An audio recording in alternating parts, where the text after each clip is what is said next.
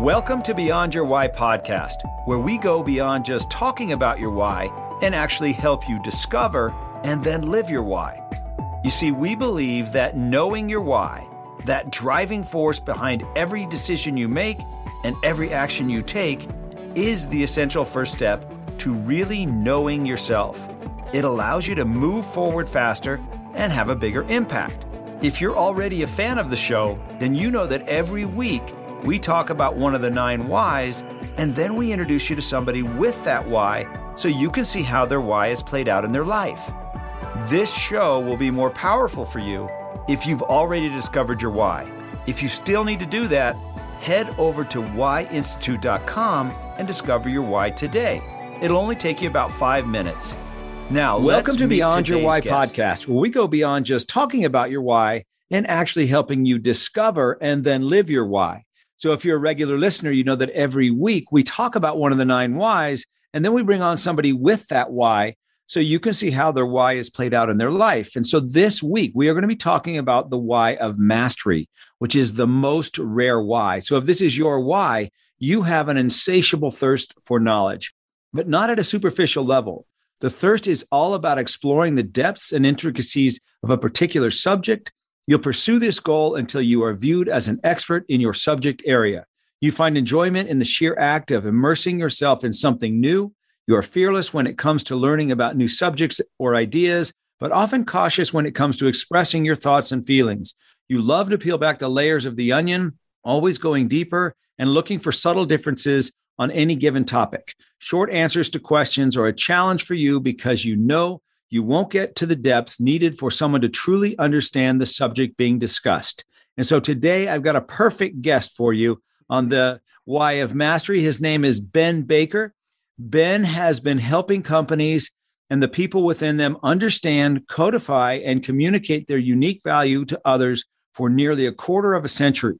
He is the president of Your Brand Marketing, an employee engagement consultancy, author of Powerful Personal Brands, a hands on guide to understanding yours, and Leading Beyond a Crisis, a conversation about what's next, and the host of iHeart and Spotify syndicated Your Living Brand Live show with more than 250 episodes behind him. Ben believes that if a company, if companies understand, live, and build cultures around their purpose, employees will engage, stay, and want to grow with the company.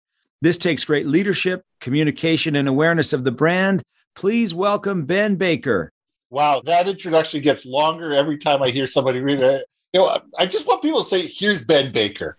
Okay. so, Gary, thank you for having me on the show. I am excited about this. This is going to be fun. Well, so Ben, take us back in your life. Take us where you're. Tell us, you know, the quick version of your life story. Where are you from? Where did you grow up? How did you get into developing your branding process? Yeah, I, I was born in Minneapolis okay. and moved out of there in 1974. You know, we decided that we wanted to thaw a little bit.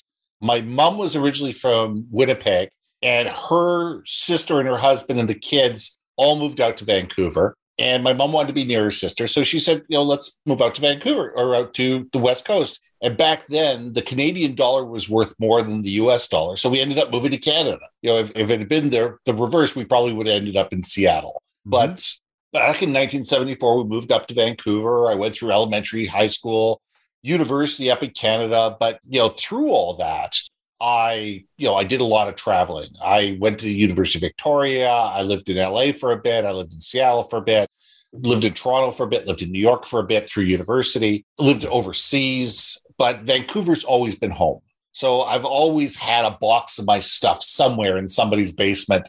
You know, can you just hang on to this stuff? You know, a few choice book, you know, books, some knickknacks and stuff like that. But you know, that kind of stuff you know, ended up back in my house in, in that, probably about 96 when we got married. So, you know, I've been back in Vancouver for, since about 95. And what happened was when I came back to Vancouver in 95, I was brought back on a contract. I was still in the high tech industry. Okay. And I was brought back because they, uh, one of the major companies in the distribution area had a problem with a client. And they said, Can you take over the account and be able to help us resurrect it. I said, sure, no problem. And it was it was a hundred million dollar account.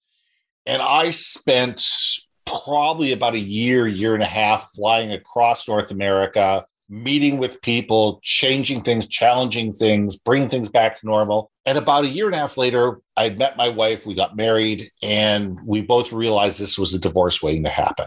You know, I was probably in the air 200 days a year. I was probably gone 250 days a year. And, you know, it just circumstances changed. So I went up to my boss and said, You have two choices. You can either double my salary to pay for the divorce, or you can cut my travel days in half. He said, Why don't we buy you out? I said, I'm listing. He says, Stick around for 30 days, help us hire your replacement, fly them around for 30 to 45 days, and then we'll pay you a six month override. I said, Done. He says, Do you need to check with your wife? I said, No. I said, Trust me. They said, One more thing. I said, Right. We'll pay for you to take the what do you want to be when you grew up trading? Because they knew that every job that was comparable to the one that I had that was going to allow me to make the same kind of money, I was going to be doing the same amount of traveling. So it didn't matter if I was working for Intel or Epson printers or Hewlett Packard or whoever, everybody was going to want me up on a plane. And you know, they realized this was bad for me. So they, they were generous enough to sit me down with an industrial psychologist, run me through the Myers-Briggs and all those type of tests, and come up with some solutions. And it came up with two different things. One, you're really good at helping people tell their story. Number two, work with large corporations, don't work within large corporations. And you know, they realize that what I'm really good at is finding the solution, fixing the problem, and leaving. You know, that's what I do well, you know, is, mm-hmm. is to help people, first of all, see what their problem is, understand the challenge, actually helping them fix it and then leaving them to be able to, to move on on their own. I don't want to be there that's the person who's there for the next 10, 15, 20 years, you know, doing maintenance of it. I just, you know, I'm the fixer. Mm-hmm. And so that's where really my new career began. And I ended up in, first of all, in direct mail. I ended up working for a large direct mail firm and we ended up doing enormous amount, like half million, million piece runs, killed a lot of trees. Mm-hmm. and what it really came to the realization was is that a lot of my clients were in the grocery and the casino business, and they were very reactive. They were sitting there go, "Oh, our competitor did this. We need to put something in the mail right now." And I'm like, "Well, wait a second. Hold on. Hang on. Why? Let's let them chase you instead of you chasing them." And that came down to understanding brand and strategy and vision and market and getting putting together a year long plan for them that every time they drop something in the mail, somebody else had to react, not them reacting to somebody else. Mm. And it worked very well up till about, you know, just after 9 11. Mm-hmm. And we were a Canadian company working with US clients. And, you know, good, bad, or indifferent, the US companies decided, you know what? You know, we want to deal with American firms. And a lot of my US business, you know, because the Canadian dollar was getting stronger and there wasn't as much value, and you know the factor of the American firms wanting to deal with Americans, you know that business started to go away, and I started taking a look and saying, okay, where can we go from here? And that led into promotional marketing. It led into uh, trade show development. It led into social media development. It led into you know overall branding. How do you brand a company? How do you understand first of all what their story is? Where did they come from? Where are they today? Where do they want to go? who are their clients? Why do their clients care about them? What differentiates them in the marketplace? And being able to help my clients tell their story through various types of mediums. Mm-hmm. 2008, in the middle, you know, just at the beginning of the crisis, I left the company I was working for, started out on my own. You know, perfect time to start a company. But my clients were large enough and substantial enough that they said, listen, we don't care who you work for. You take care of us and they have supported me. And that's what really got me through those first three years of chaos was, you know, looking at my clients and going, look, okay, you guys don't have a million dollars to spend anymore. You have half a million dollars to spend anymore. How can we take that half million dollars and get the most out of it? Mm-hmm. And how do we enable you to tell your story as effectively on a smaller budget?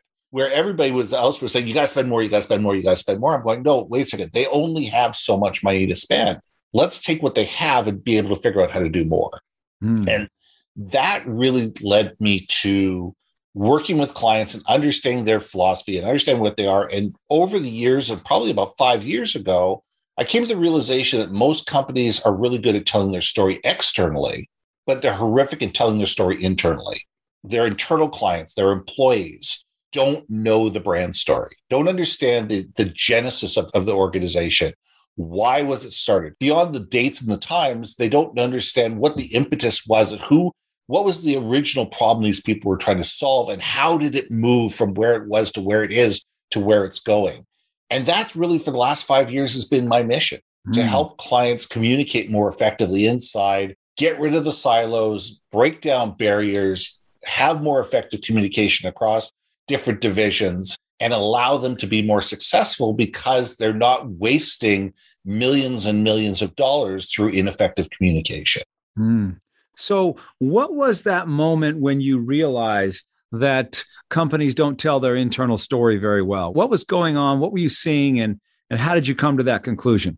Here's a perfect aha moment. I used to work with a lot of government clients and a lot of health authorities. We did a lot of work with smoking cessation, alcohol awareness, and drug addiction programs. And one of the health authorities that I work with is probably 200 square miles, maybe 250 square miles. They're spread out all over the place. And I was doing my tour de force, you know, going out and, you know, checking on the trap line and talking to a whole bunch of different divisions and having a bunch of meetings. And at the end of the day, I started realizing I went, wait a second, I've had this conversation before. I've had this conversation before today. And I realized that there was three different groups that had a similar problem, slightly different audience, but the same thing that they were trying to achieve basically. And none of them knew each other. Mm. And none of them had the budget on their own to be able to solve this problem. They're all just saying, well, what can you do for cheap? And I'm like, well, wait a second, we don't want to do cheap. So what I did is I got all three groups on a conference call together and I introduced these people. And I went, guys, you're all talking about basically the same problem. Yeah, okay, we're going to have to change the logo. We might have to change the messages a little bit, but we can buy in bulk and be able to create something that's going to work for all three divisions and gang it all together and make it work effectively. Because 95% of the message was exactly the same. Mm-hmm. Well, they were able to take the three budgets, put them together, and actually, you know, do something better than any one of them wanted to do. But none of that would have happened because none of them even knew the other teams existed, let alone they were working on a similar problem. And that happens time and time again. Inc. magazine says companies of 100,000 employees or more waste an effective $62 million a year because ineffective communication. Mm. I mean, the number is just staggering. So, what do you, uh, ineffective communication, your means everybody just gets into their group, does their thing, doesn't uh, get outside of their department to find out what's actually happening. How do we look at the big picture instead of just our little picture? Well, exactly. It's left hand not knowing what the right hand is doing. I mean, sure. here's a perfect example. You have a job that goes from ideation with the sales team through to marketing, through to you know product development, in, into the hands of operations, and out through distribution. Do these five groups ever get together and look at this thing as a unit and say, okay, what is this going to take to get this out the door? You know, because you have packaging people that are not talking to you know production people that are not talking to shipping people to sit there and say what are the little things you need in order to make this thing work? How many of these boxes are going to fit on a pallet? What are the things that we need to do to make sure that the box isn't going to crash when we ship it along? You know how do we make sure that you know these things are actually being able to be done on a production line versus having to be you know parts of it have to be hand done because the different departments are not talking to each other mm-hmm. and finding out what the other department needs when I hand it off from one division to the other division to the other division. And you know that can happen in accounting, that can happen in legal, that can happen in finance, it can happen anywhere. Mm-hmm. You know, mm-hmm. it's it's just people just not understanding what other people need. When I give this to you, am I giving it to you in a way that you can actually use it or do you have to totally repurpose it to make it work with the systems that you're already working on mm. within the same company? So, what about this process or a problem that you're solving is interesting to you? Why is this interesting to you? What is the excitement over solving those problems? I like, for me, it's all about watching companies become more effective and more profitable. It's about, I'm a, you know, I'm a lousy chess player. I wish I was a better chess player, but I'm, I'm a lousy chess player just because I don't play the game as much as I used to. But I like watching the whole board. I'm that 50,000 foot person that likes to see how do the different pieces come together. How do you make sure that you can look three moves ahead and make sure that things work effectively? It drives me crazy when you see ineffective policies, process, procedures, you know, miscommunication, because it's just a lot of it's just due to laziness. Mm. A lot of it's just the fact that you're too lazy to ask the question. You're too embarrassed to ask the question. You think you should know better, or you think you do know better, which is even worse. And therefore, things that should go smoothly, things that should go effectively, things that should cost X end up calling X times 10 by the time they get out the door. And nobody's stopping to realize it's, oh, okay, it costs $100 instead of $10, where it could have easily cost $10 if people actually took the time to actually reverse engineer things. Mm. If they had more detail, if they had more depth, if they knew more about it. Exactly. So when your why came up as mastery and you read about mastery, like I just read to you, yeah, how did that feel to you? It made sense. I mean, it, it truly made sense because you know the one thing about that you were telling me about a master that you didn't mention is, is that a, a master never thinks that they're a master. Mm-hmm. You know, I consider myself a lifelong learner. I consider myself always sitting there going, is there a better way? Is there a different way? Is there somebody that I should be aligning myself or consulting with or talking to that may know more about a specific part of this than I do? I may understand things from the grandiose point of view, but when it comes down to the weeds, the nuts and bolts, I want to talk to the person who's actually doing that. Mm-hmm. I want to talk to the person like when I was in the printing business, if I wanted to know, you know, the challenges of putting something on a press, I talked to the pressman. Mm-hmm. You know, I talked to the person, I, or if I needed to something about how do we convert something from a great big piece of paper into a box or into into a package or something like that, I talked to somebody who's running the converting line or the die maker, just because they're going to have insights into things that I didn't even th- I didn't even know what questions to ask, let alone know what the answers are. Mm-hmm. And I don't maybe being 51 years old gives me a little bit better, you know, ability to not have the ego to think that I know everything. But, you know, I know that I, the older I get, the less I know. Mm-hmm. And, you know, and I don't see that as a weakness. I see that as a, okay, how do I find the answer? Or how do I find somebody who knows the answer mm-hmm. and bring them on board to be able to be, for us to be more successful? Mm, yeah. So you started helping companies communicate better. You and then how did you get from doing that to podcasting? Because I know you have your own podcast, you've written yeah. books, you've got, you know, you help people tell their story. How did you get there? I've been podcasting for years. I, I've had my own podcast, the Your Living Brand live show. We're in our fifth year somewhere. As you said, I'm over 250 episodes. I might be over 270 episodes by now but I've been on podcasts for eight or 10 years. You know, where people, before most people even knew what a podcast was, people were inviting me to be on their podcast to sit down and talk. So I, you know, I know some of the grand, you know, the grandparents of the podcasting industry. you know, people sit there go, "Oh, you're an old man of the podcasting industry." I said, "You don't even know. There's guys that have been doing this for 15 plus years, you know, or longer."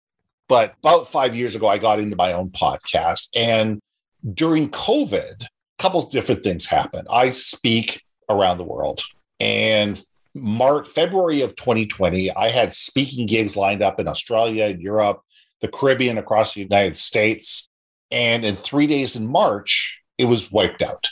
Mm. It was absolutely wiped. It was gone. And that not only the years worth of podcasting, or sorry, of speaking gigs that I had, but probably the next year of speaking gigs because, you know, you go to one gig, somebody taps you on the shoulder there and says, Listen, we've got an event coming up. Could you come and speak to us? Sure. So I sat there and said, I have two choices. I can either grab my knees and rock back and forth, or I can figure out what's next. And what I realized is that there's a lot of large organizations that are either trying to do podcasting and doing it poorly, or they have no idea where to start. And so I created the Podcast Host for Hire program. And what it is, is for the most part, these are internal only, stream only on a secure platform podcasts, allowing companies to have an internal communication message that's asynchronous and allow to have communication across multiple divisions, multiple people, multiple projects, and allow to have better insight into the company. And I help with them in strategy. I actually voice the podcast for them and then help them with the entire distribution channel and, and the editing, everything. That that is really become a COVID baby, but it's you know it's starting to become fairly successful. Mm-hmm. Um, and there is you know companies that are reaching out to me, going, okay, what would this look like? Can we try a six month uh, trial to see whether it works? People ask me for three months. I go, three months isn't going to give you enough time to to understand whether it's going to work or not. We really need to do it in six. But there's a lot of companies out there where productions in conversation with a ver- variety of different people doing test markets for them to see how this works for them and how this is making it better for them. And you know, so far the information that I'm getting back is fairly positive. So give us an example of a company that would want to have their own podcast.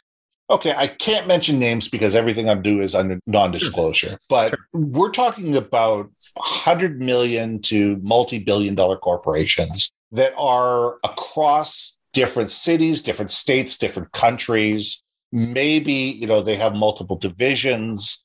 They probably have a thousand more employees and they have multiple projects going on simultaneously because we'll work on things like change management, culture, you know, culture and purpose issues, diversity and inclusion issues. If you've got a new project you're trying to, or a new um, division or a new project or a new thing that you're trying to get out into the marketplace, we'll work you with you to, to build a launch strategy for that through the podcasting. So everybody knows and everybody's on board, and sales is paired to sell this thing when it goes out the door. So those are the type of issues that we deal with.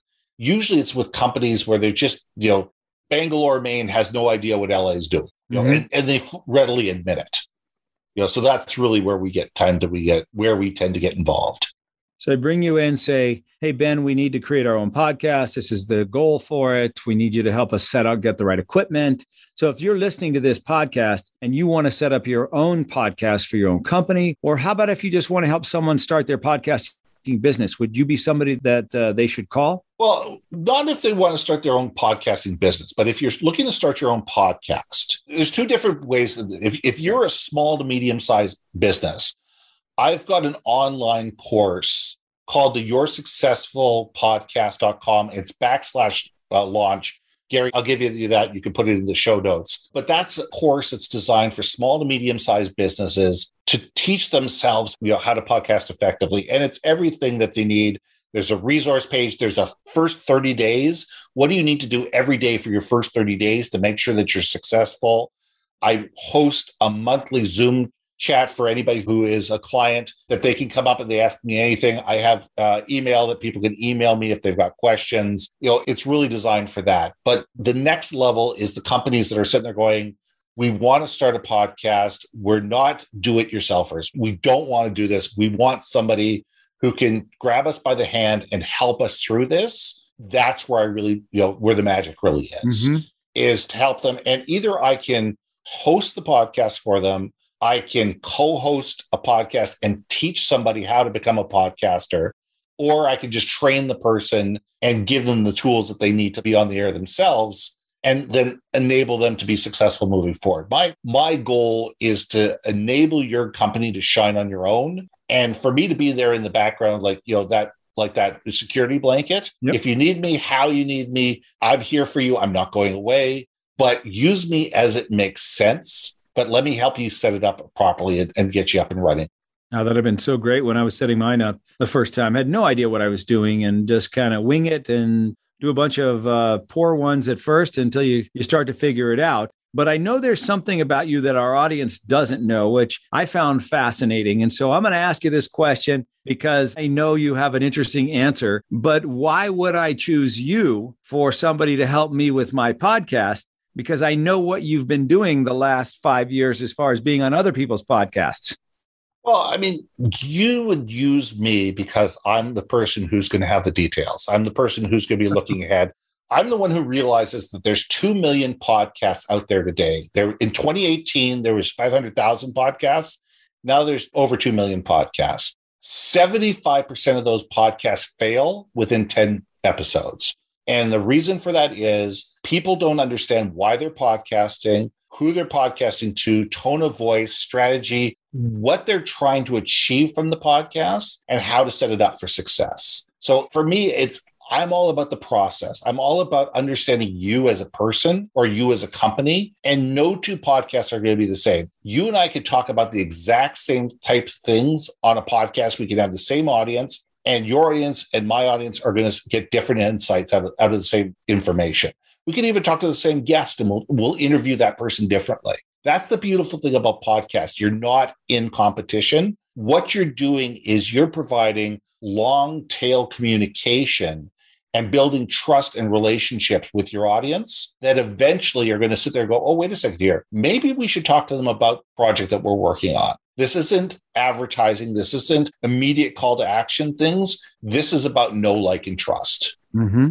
So, how do I know that you know all these details? That's what I'm getting at because you told me something the other day that surprised me. I was like, really? You do that? And I'm trying to remember exactly what it is because you you've been on 50 podcasts a year. Yeah, okay. So, That's what you're getting at. I'm like, on, what the heck? Who goes to on 50 podcasts a year to find all this information out? And why are you on those podcasts? Yeah, I, it's true. I, I go on somewhere around 50 podcasts a year. My goal is 50. I made I did 57 last year. I'm during COVID, it was a little easier. But my goal is is to find out what do people do well, what do people not do well, what are the new and innovative things are doing. You know, different intros people have, different exits people have, different cadence people have, different tone of voice people have, different questions people ask. And all that kind of stuff gets, you know, built into a repository in the six square inches between my, you know, between my ears.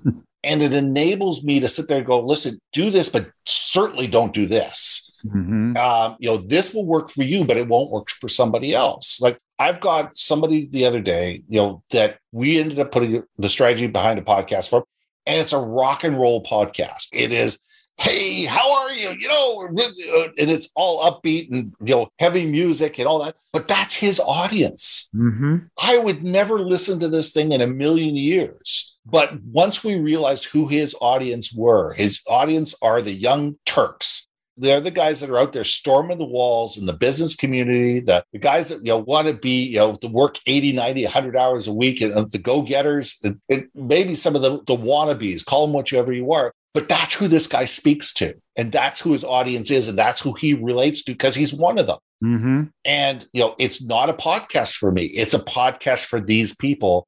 So the podcast needs to reflect that. Yeah. And, you know, I knew the perfect piece of music for him. I knew the perfect intro for him. I knew, you know, what we should be talking about, who his first five guests should be. And a lot of that came down to the fact that because I've been on 50 plus interviews a year, besides my own show, plus, plus the shows I do for other clients, it gives me insights into things that most people don't have. Mm-hmm. Well, in our case, for you and I, when I knew I was going to have you on the podcast, you sent me an email and said, Hey, uh, you know, I was listening to one of your podcasts and I think you need to get a new microphone. And I'm like, What? He said, Yeah, I think it sounds like you're underwater.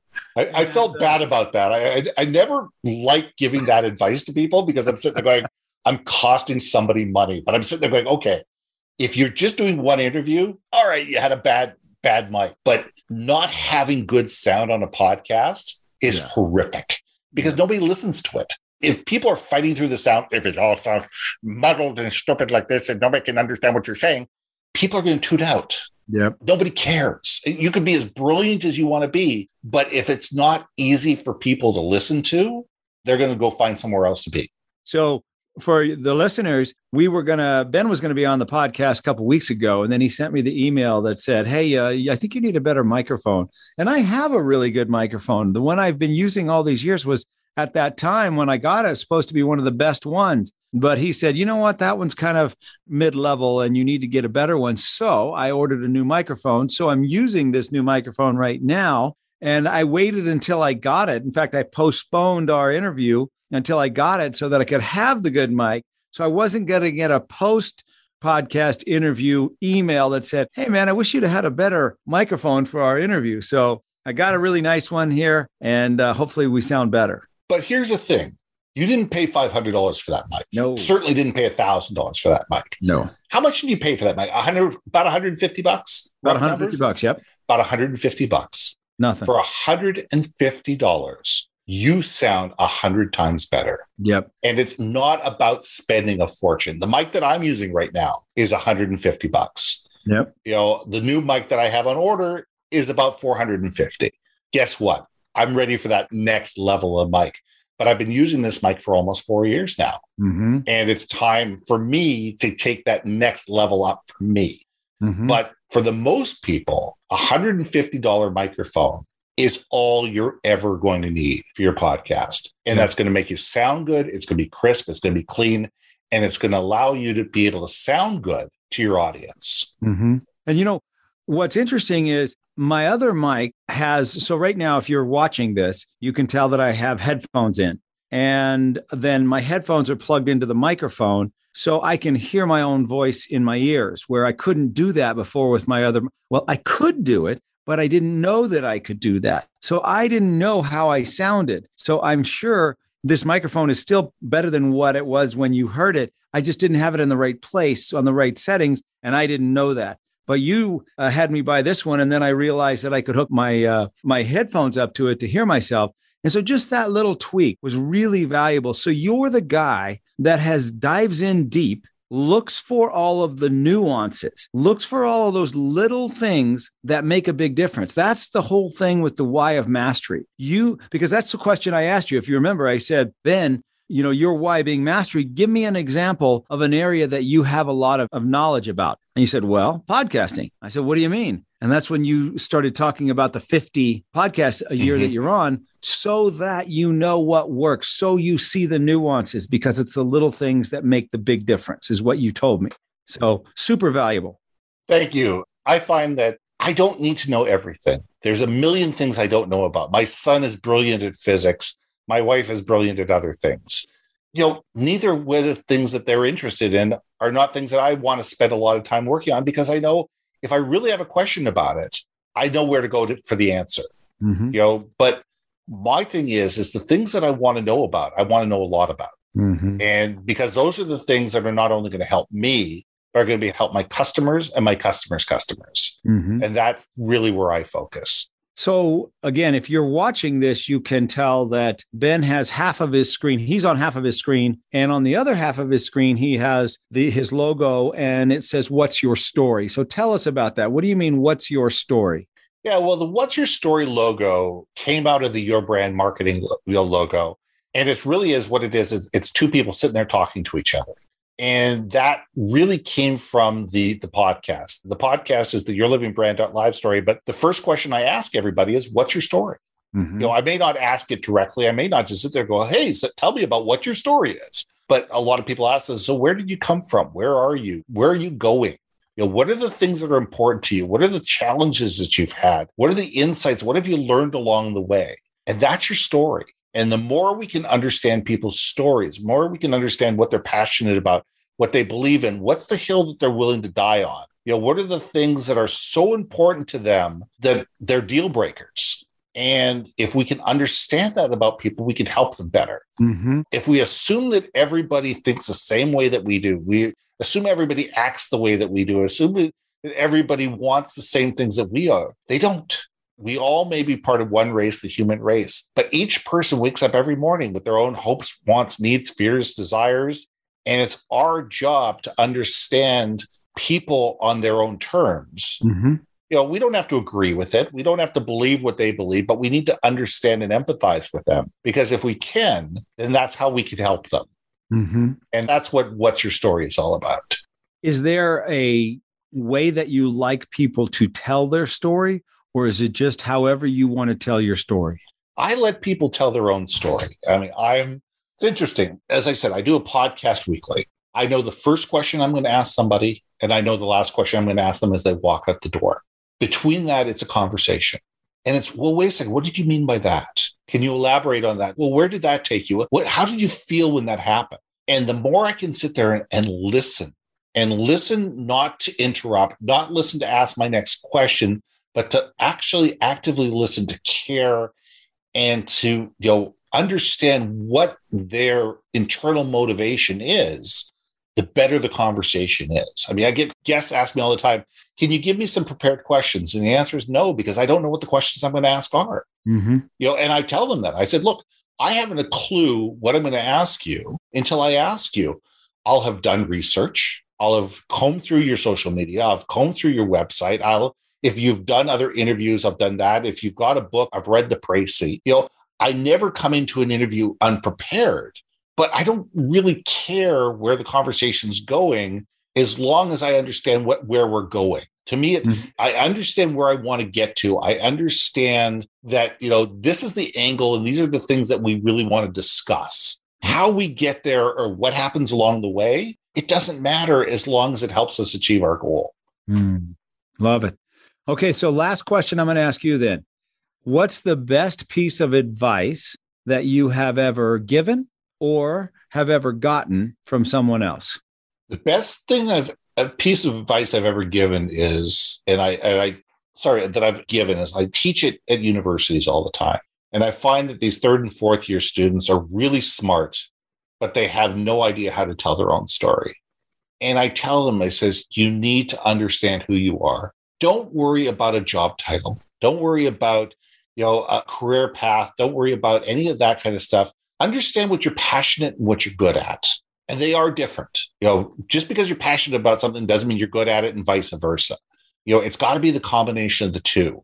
If you can understand how you can solve people's problems, if you can understand how to listen, if you can understand how to listen and understand people and fix people's problems, you will always do well.